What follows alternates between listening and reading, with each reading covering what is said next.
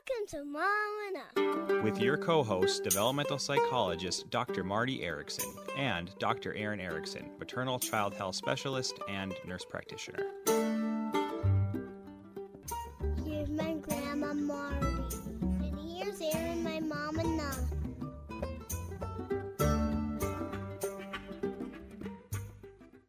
Welcome to Mom Enough. I'm Marti Erickson here with my daughter Erin, and we are delighted to welcome our guest today, Dr. Megan Gunnar, who has been with us numerous times. And today she's with us representing Help Me Grow, which is one of our supporting partners here in Minnesota. And we just really appreciate uh, their support as a long term supporting partner of Mom Enough. And we're very happy to have Megan here. Let me tell you a little bit about her. Um, first of all, Megan is a developmental psychologist who studies how the experiences children have early in life affect how they develop. If you hear that little voice in the background, that's not at my house, but that's at Megan's. That's her little grandson, Patrick, and I'll tell you a little more about her family in just a moment. Megan got her undergraduate and graduate training in California, but then moved to Minnesota in 1979 to become a professor at the Institute of Child Development at the University of Minnesota, where she has stayed her entire career. And all of us eh, here in Minnesota are very grateful for that because she's a terrific resource both to the university and to our communities. In 1983, Megan met and married her husband, Dan Dahlberg, who's a physics professor at the University of Minnesota, and they had two sons, Cliff and Pete. Both boys are now married and fathers. So, Megan is now a grandmother to a 22 month old little boy, Patrick, and an eight month old little girl, Dahlia. Somehow, in her busy life, she fits in a day a week to babysit Patrick, and this is one of those days. So she is both professionally and personally immersed in what it's like to raise a child um, these days. Megan, welcome, and uh, let's hope that little Patrick does okay during this interview. I know this is quite not how we planned it, but it's fun no, to this is usually nap time. But of course, this was the morning he woke up at four, and then five, and then finally got up at six. So nap time was earlier, and he's up. We'll, see how Well, we can do. There you go. I love hearing his voice, but uh, hopefully you can speak more loudly to drown him out when you have important points to make. I will. So, Megan, um, well, let's talk about empathy. Uh, what is involved in empathy, and how would we know if a young child is empathetic? Well, probably the first thing is to start breaking down empathy into its various components because it's not just one thing. Psychologists, we think about uh, several types of empathy that are really important. Um, one of them we talk about is cognitive empathy, and that's being able to see the world from the perspective of another person. Sometimes we t- call that perspective taking, sometimes we call it theory of mind. But in order to be helpfully empathetic, you do have to take the other person's perspective. So that's cognitive empathy.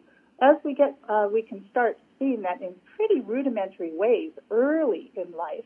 Um, but of course, it gets more complicated and more sophisticated as we are able to understand that another person who has different experiences in life, maybe comes from a different race, a different culture, may actually see the world quite differently than we do.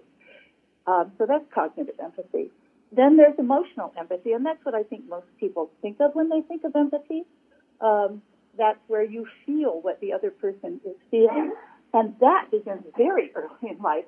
Um, we've all seen or imagined a situation where you have a nursery full of babies, and one of them starts to cry, and pretty soon all of them are crying. Uh, that's emotional contagion. They're feeling what the other baby is feeling, but of course, at that age, they can't really tell that they're not the ones feeling it right? It's just emotional contagion.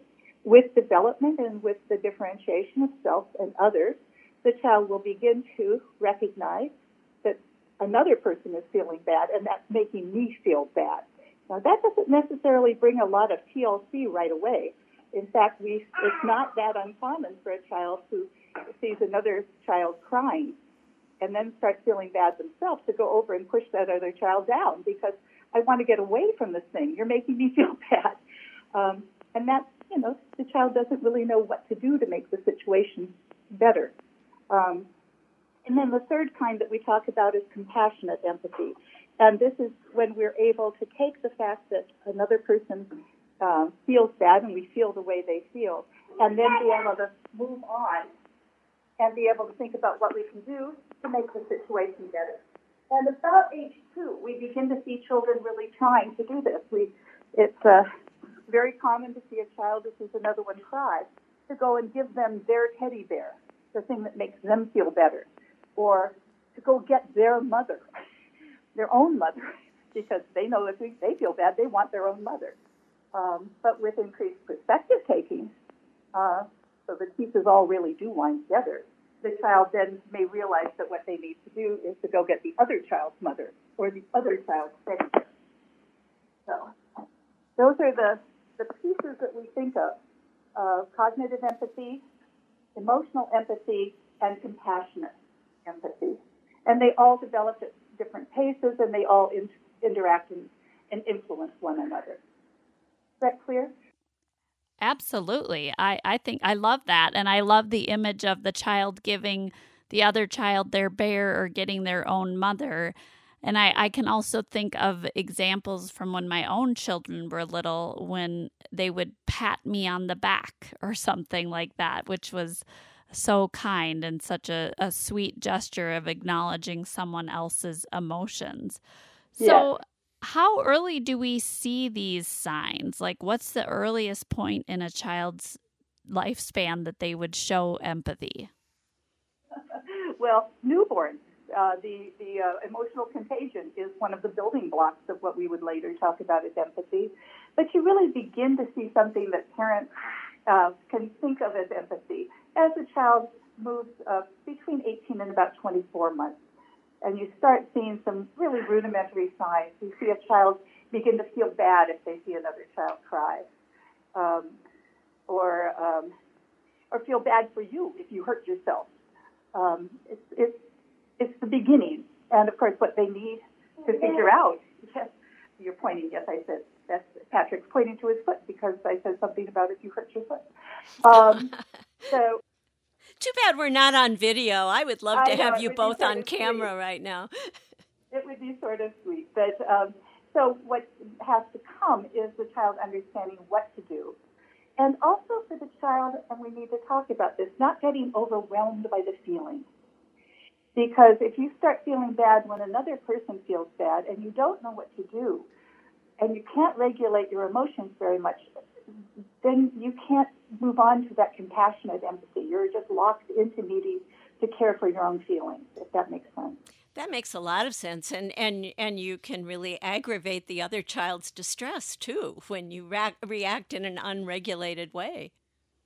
Well, and that's what can sometimes lead to you pushing that child over because you're making me feel bad. Yeah, right? exactly. And oddly enough, that is a component of learning how to be empathetic. Right? If you're feeling it, now we need to help you figure out what to do with that feeling. So, what do we know based on research and lots of observation of children at different ages uh, wh- about factors that influence the extent to which a child will become empathic? Well, a lot of it has to do with what we as adults can do to help that child know what to do. Um, and uh, when another child is feeling badly, or when there a, is a reason to engage in compassionate empathy um, and to identify actions for the child that they can take and to help them take action. That's a piece of it. Also, children model our own empathetic behavior, right? So when we spend time trying to help other people um, and engage in activities to help others, they learn that that's something we should be doing as human beings, not just taking care of ourselves, but taking care of others. And we also know that children who are securely attached emotionally perhaps because they have experienced so much compassionate empathy from their parents, are, are more inclined to try to be compassionate uh, and empathetic with others. Well, that makes so much sense to me. And of course, as an attachment researcher myself, I, have seen that and spent so much time observing uh, children and the quality of their attachment, and then also seeing those uh, behaviors in children at two and three and four. And I, I just have always been so touched um, by seeing the children reflect the kind of tender care they've received. I know Erin um, mentioned, you know, how good it felt to her when her children patted her on the back or something when they were very young. But I, you know, I've seen babies at nine or ten months old if their mother was was crying or or you know had a sad look on her face just kind of leaning up against mom's face or maybe putting a hand on mom's face or patting her back as as Erin said in her example. And just seeing that same tenderness uh, go from parent to child in such a direct way and then uh, with a lot of help from adults as you say as children broaden that out and, and see that other children um, are different from them and, uh, and yet still have emotions that matter. And uh, we can go into a little more of that uh, in a moment. But I think that modeling and, and what children experience directly from their parents and other caregivers is such a powerful influence. So, uh, Megan, in concrete terms, what can parents and other caregivers do to support children in building empathy?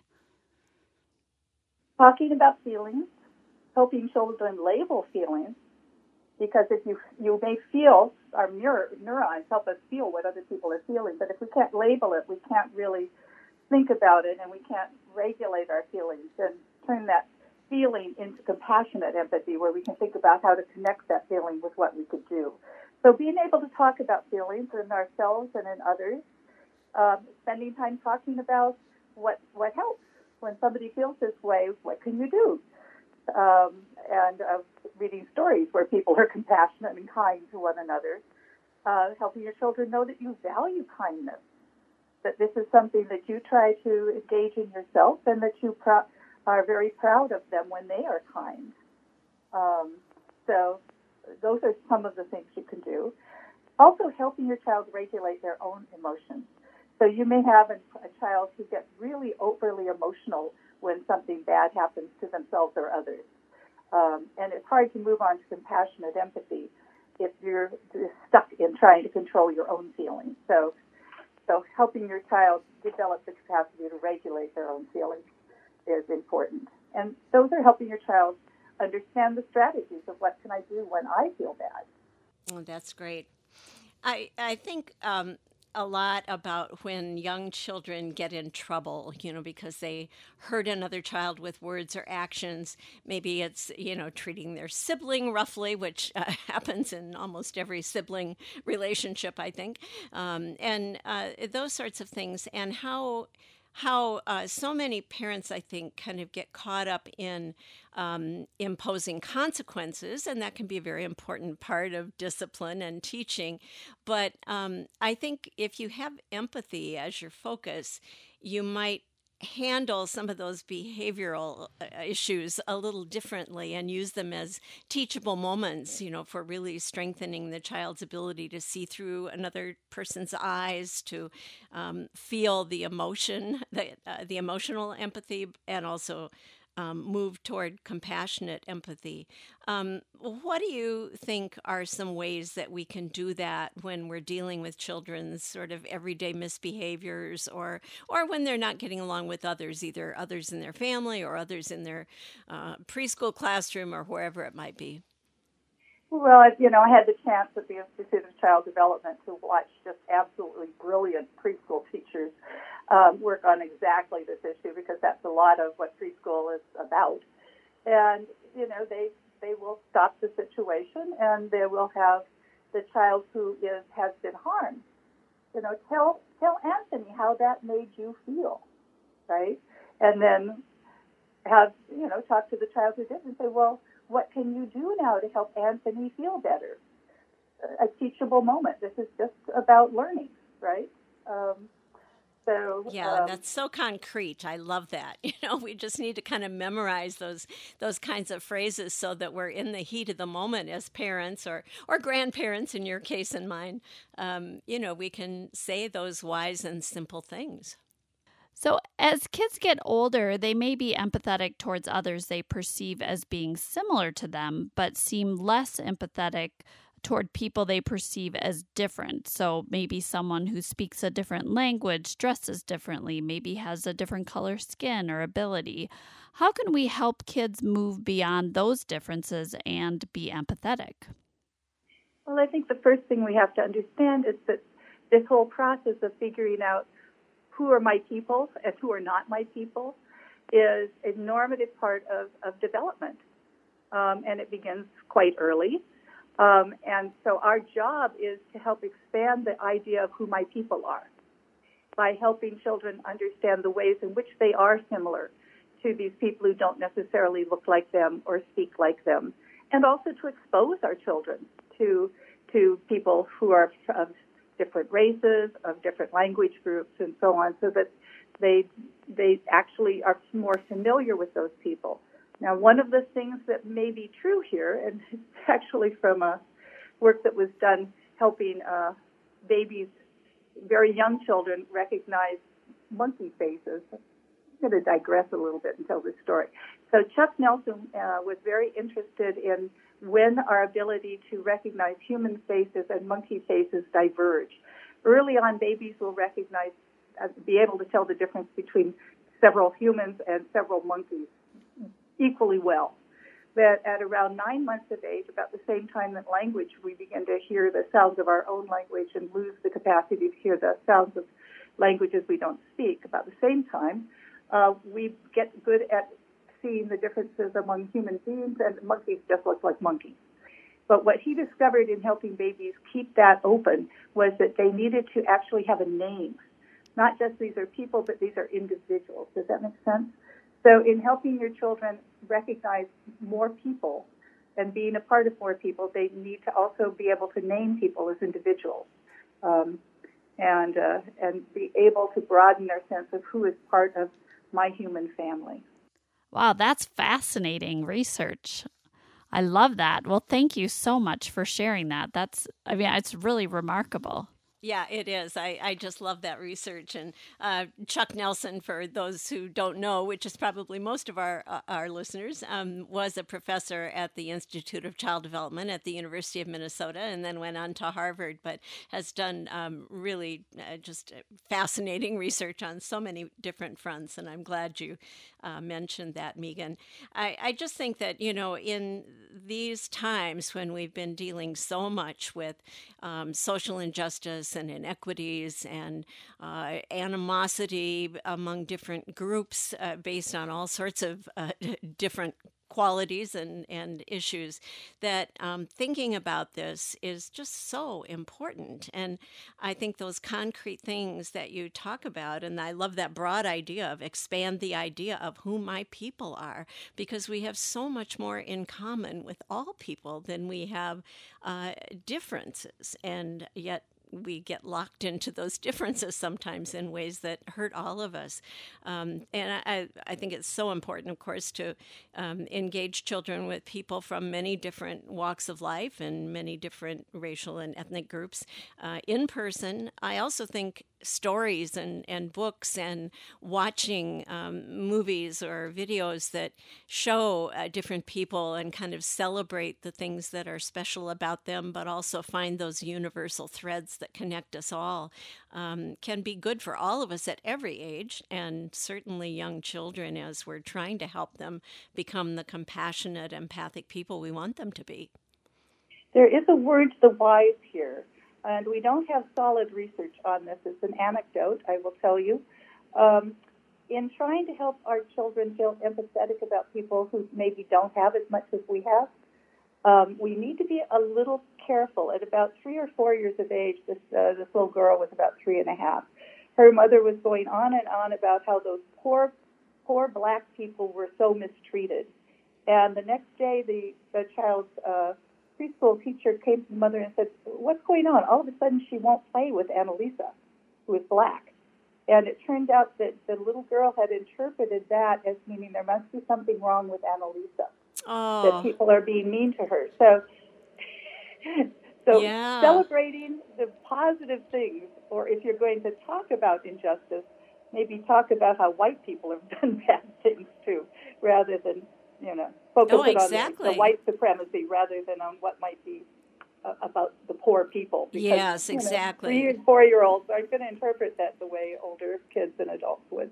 Yeah. Well, I just think about uh, you know, some things I've observed in my, I mean, back when my own children were young and more recently with my grandchildren when they were in preschool and so on. But, you know, celebrating the foods of different cultures and talking about the beautiful yep. fabrics in the, in the clothes that the children wear. And, uh, you know, there are just so many ways that we can um, really help all of us, I think, have an appreciation for this, this kind of quilt that is our country and uh, you know just do it in a positive way and there's nothing like you know just sitting down and sharing a meal or playing together at the playground or whatever. I, I have always enjoyed going to the playgrounds that are um, filled with diverse children and diverse parents and you know there are a lot of things we can do. We're uh, certainly where where we live here in the twin cities area we have many opportunities going to you know taste of the nation or whatever the festivals are called. And you know really um, really kind of immersing ourselves in the beautiful aspects of diversity can be a very good starting point. And that's very different from thinking oh those poor people uh, even though sometimes that's that's an appropriate impetus for um, you know for trying to make things better. But i think the celebratory aspect really is more appropriate for children in those early ages and helping them just feel comfortable Yep.